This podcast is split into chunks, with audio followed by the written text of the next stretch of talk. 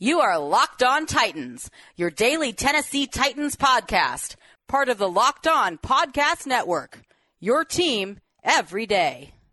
Welcome to the Locked On Titans podcast. I am your host, Tyler Rowland. Titans fans, this Wednesday edition of the Locked On Titans podcast is presented by Pepsi. This football season will be different, and Pepsi is here to get you ready for game day no matter how you watch. Pepsi is the refreshment you need to power through game day and become a member of the League of Football Watchers. These passionate fans are the real generational talent that Pepsi fuels because Pepsi isn't made for those who play the game, it's made for those who watch it. Pepsi, made for football watching. Go to madeforfootballwatching.com to check out the latest football watching content from Pepsi.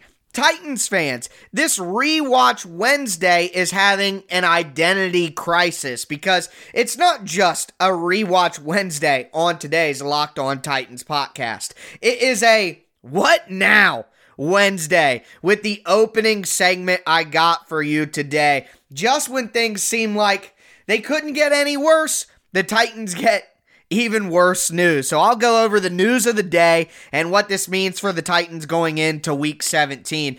And then, of course, it is rewatch Wednesday. So let's step into the film room and talk about what I saw. I'll give you my extra analysis, the additional tidbits that I picked up, empty out my notebook, if you will for what I saw on the coach's tape after rewatching the film multiple times since the Titans loss to the Packers. So I'll talk about my extra analysis on offense and defense. And then, because the Titans do have such a pivotal matchup on Sunday against the Texans, we will use the last segment of today's Rewatch Wednesday to be a way back Wednesday and go over what took place when the Titans went against the Texans in week six. So we'll be going over all of my schematic analysis from that and what I think may carry over to this matchup. So excited to get into this split personality edition of the Locked On Titans podcast. Let's get it.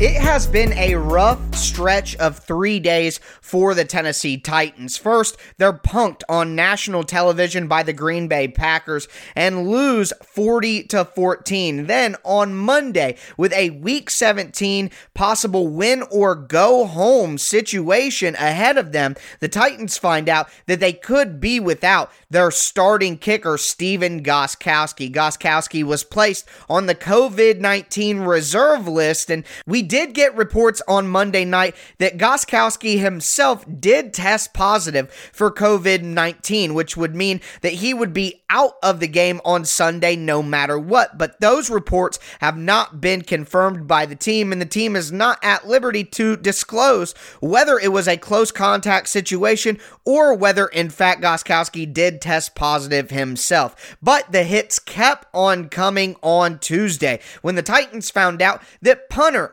Brett Kern would also be placed on the COVID 19 reserve list. Now, at this time, as with Gostkowski, we do not know if Kern himself tested positive or was just a close contact. At this time, it is logical to assume, though, that Gostkowski himself did test positive and then Kern is a close contact to Gostkowski. If that is in fact the case, then that would mean that Kern, based on negative test results and isolation, would be able to punt for the Titans on Sunday. But right now, it is up in the air as there is a ton of information that we simply do not have. We will learn more throughout the week as we see what the Titans do with their designations. Whether they come off the COVID 19 list or not remains to be seen. But in the worst case scenario, where both the Titans starting specialist, Brett Kern at punter, and Gostkowski at kick kicker are both unavailable, that would mean they would be going with a tandem of Sam Sloman, who we talked about yesterday, who was drafted by the Los Angeles Rams and kicked in seven games for them this year.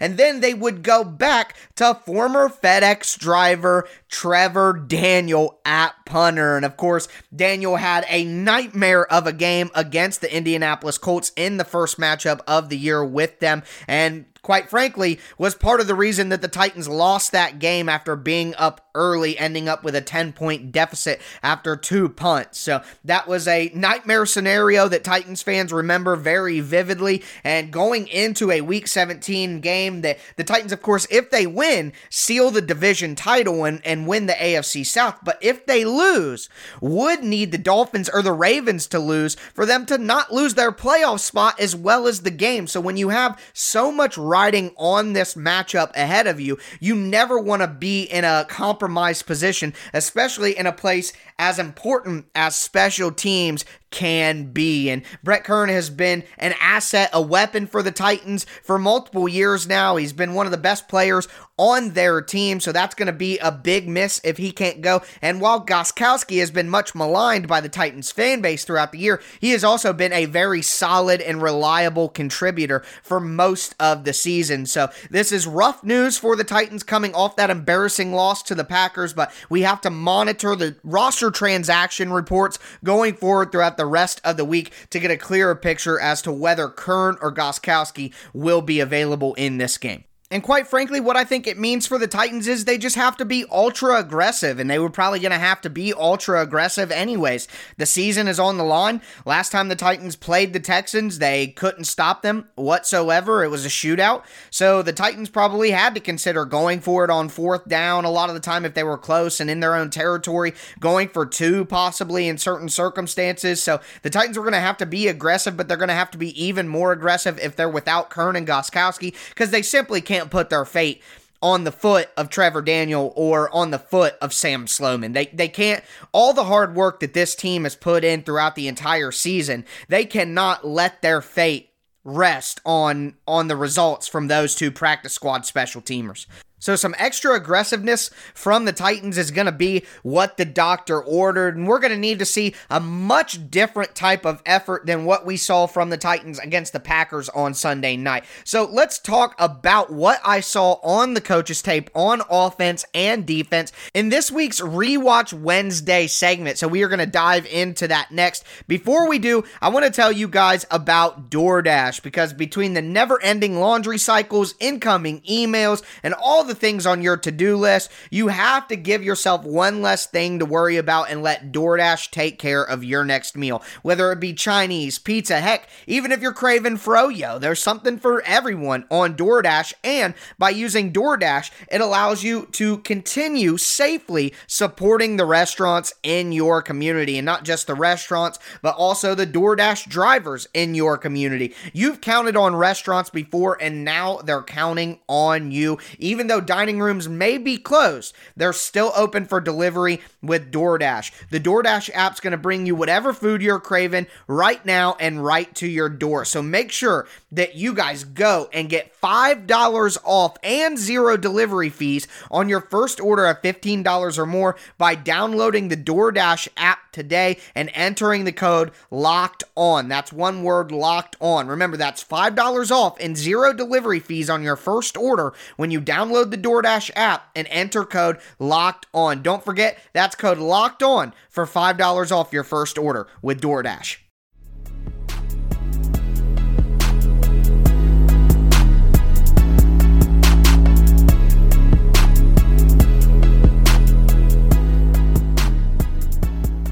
Is rewatch Wednesday, so let's dive into my additional analysis, all of my extra tidbits, all of the leftover information I have yet to give to you from my notebook, from rewatching all of the coaches' tape multiple times over the last few days from that beatdown in Green Bay. Before we dive into my notebook, though, do want to remind you guys about the new podcast from the Locked On Podcast Network, and that is the Locked On Bets podcast. It's a great time to put a little extra skin in the game, make things a little more interesting. You got all of the big bowl games in college football, NFL playoffs, the NBA regular season has started. So make sure that you check on the Locked On Bets podcast on whatever platform you do stream, and make sure that you get all of the inside gambling information you could ever want as you make things a little more interesting this holiday season. But let's dive into my notebook here and my rewatch notes on offense and defense. And we are going to start with the Tennessee Titans defense. And what I was most disappointed about was that the Titans really didn't do a lot of the things that I thought on tape that I saw teams have success against the Packers. The Titans didn't do a lot of that. They didn't play a ton of cover two on early downs. They didn't play a ton of 3 3 5 where they used a defensive back as the second outside linebacker so they could keep both their traditional off ball linebackers off the ball on the middle of the field. Heck, they didn't, not only did they not do that, they didn't do a lot of five man fronts, which I thought was very perplexing because five man fronts are what's going to give you the, the reason that the 3 4 was invented is to help in the run game.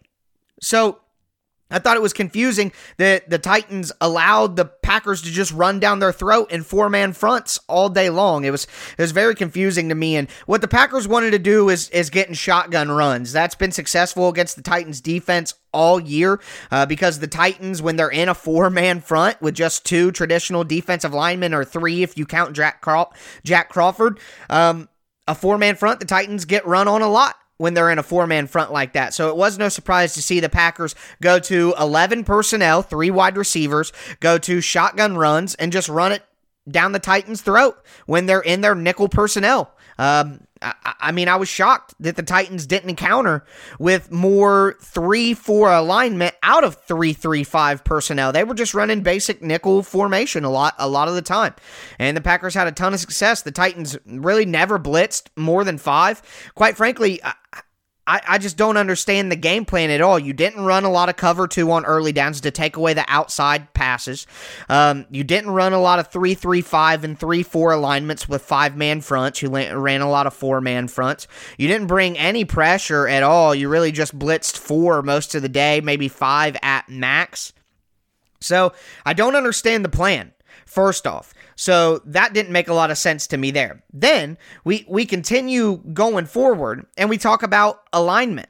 So uh, Kevin Byard off the line of scrimmage by 10 yards on second and four, gives up an easy five yard out for a first down. Um, you talk about uh, like Desmond King being off. You talk about Adoree Jackson in the tic tac four pack. He's playing press coverage on Adoree ja- or on Davante Adams is playing him head up straight on when he's got safety help to the inside, so he's not using outside leverage. He doesn't jam at the line of scrimmage or look like he's even trying to get his hands on Davante Adams. So what's the point of press of press alignment if you're not going to press and you're going to give a two way go where you can go inside or outside? What's the point of the alignment there? What's the point of having inside safety help from Kevin Byard if you're giving your guy a two way go to the outside or inside. You want to force him inside because that's where you have help.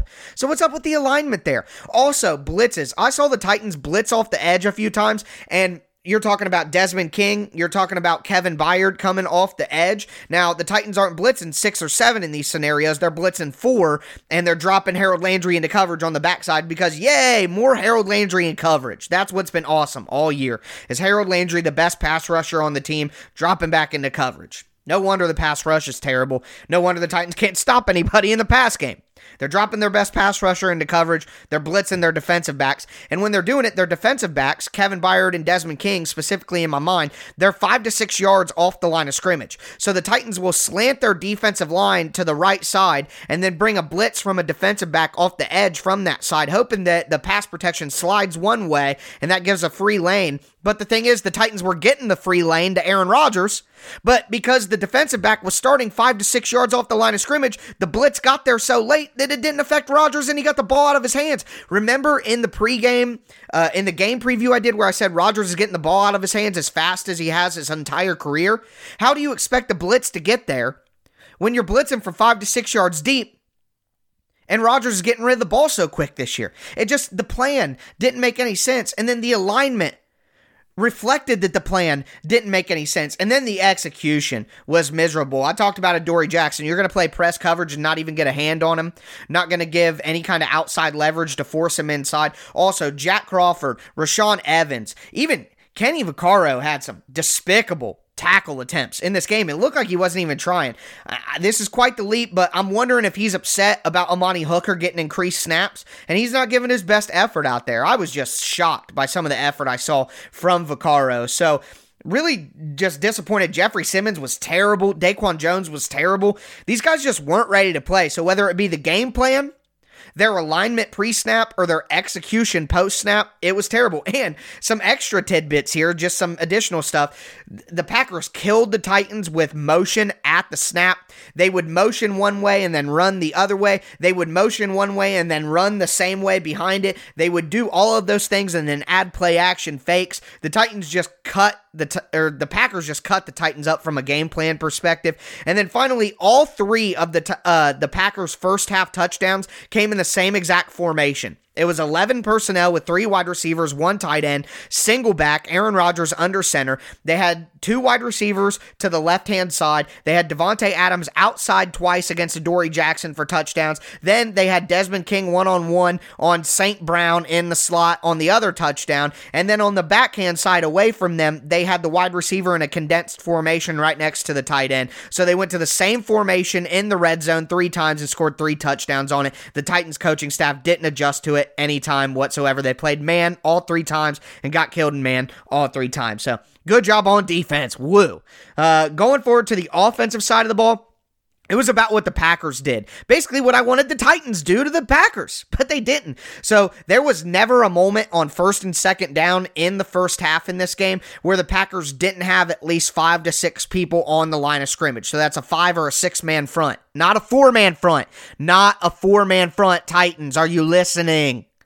And not only that, but what they would do is they would have their regular five man front, two outside linebackers, three defensive linemen. They would add a defensive lineman, and then so usually you would have four linebackers and three defensive linemen in a 3 4. They took one of their off ball linebackers, put them as a defensive lineman on the line of scrimmage, so you have four down linemen, two outside linebackers, one traditional off ball linebacker at middle linebacker. Then they would walk both their safeties up to linebacker distance, so you're basically going against a 6 3 defense.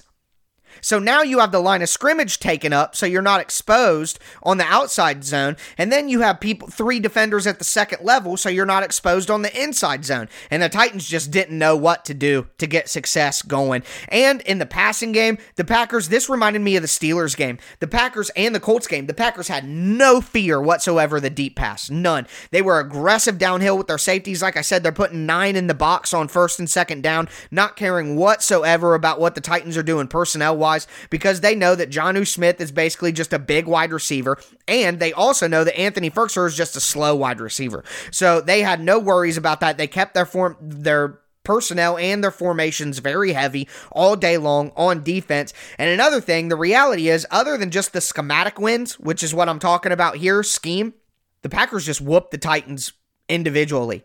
Jonnu Smith got murdered all day by Preston Smith. Kenny Clark demolished the Titans' interior offensive line. Jair Smith erased anybody he covered. Adrian Amos erased anybody he covered. The Packers just had better players on the day they won their matchups. So, from a game plan perspective, from the coaching perspective to uh, on-field execution perspective, the Titans got whooped, and that's how you lose 40 to 14. So that's going to do it for my rewatch Wednesday notes here. We are going to move forward into the way back Wednesday portion of today's show when I talk to you guys about things that I saw against the Houston Texans in the Week Six matchup, uh, how that game played out, and what the Titans need to be thinking about going forward based on that earlier matchup. Before we jump into the way back Wednesday portion of our show, I want to tell you guys about betonline.ag. So I reminded you earlier about the Locked On Bets podcast. Well, you take that information and you action it by going to betonline.ag and placing some wagers. You got the biggest football matchups ahead in college and pro football. You got the NBA season finally tipped off and getting in the swing of things. There's only one place that has you covered and one place that we here at the Locked On Podcast Network trust, and that is betonline.ag. Sign up today for a free account at betonline.ag and use promo code LOCKED ON. That's one word locked on for a 50% welcome bonus. Don't sit on the sideline anymore. Get in on the action. Don't forget to use that promo code locked on to receive a 50% welcome bonus on your first deposit. Bet online, your online sportsbook experts.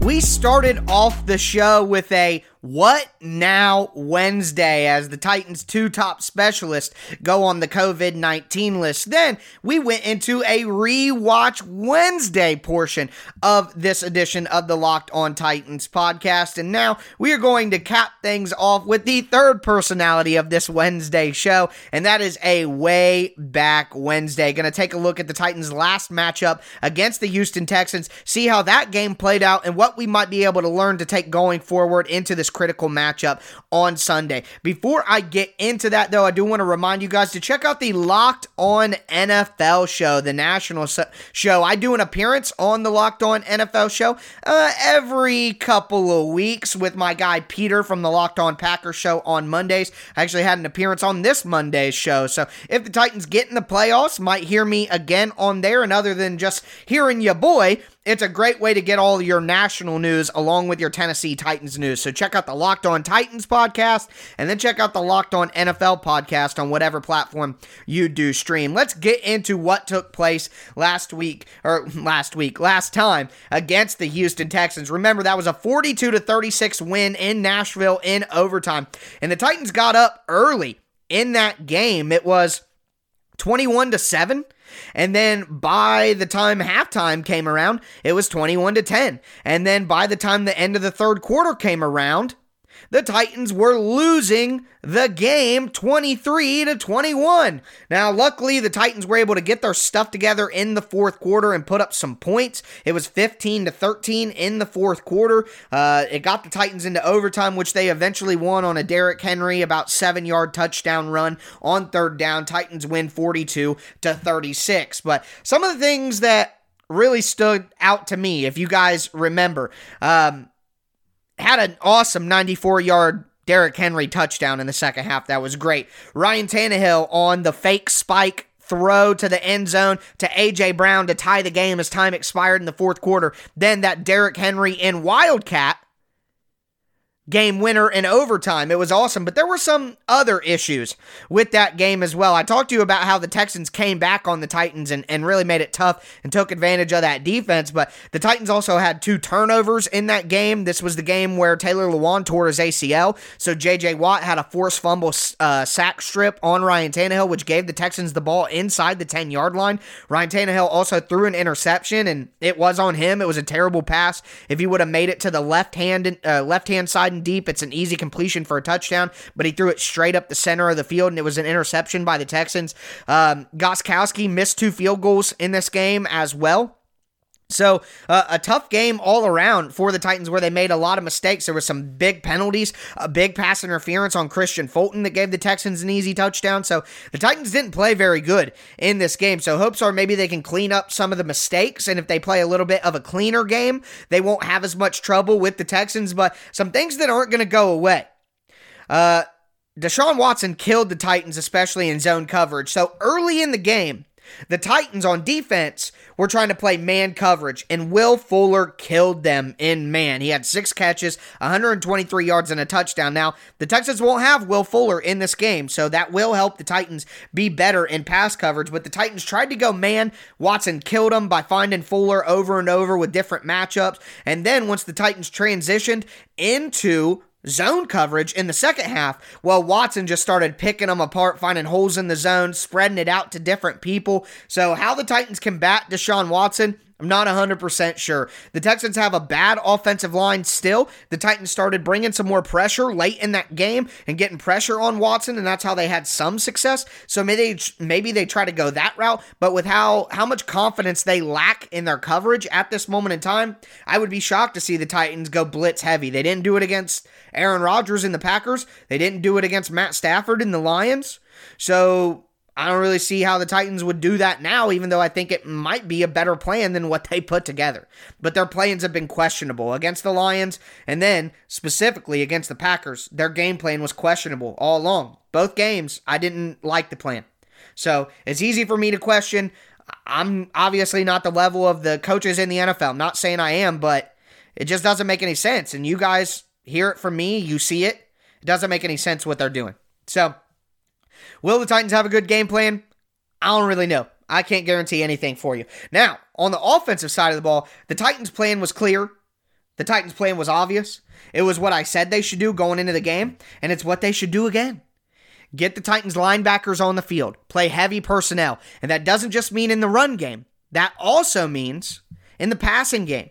The Titans need to put multiple tight ends on the field like they did against the Texans in the first matchup. Think in the red zone, the Titans would put three tight ends on the field Swaim, Jonnu Smith, and Anthony Firkser, but they would come out in spread formation in a shotgun and then run mesh concepts with everybody running unders and digs and across the middle of the field crossing up because the Texans like to play zone in the red zone.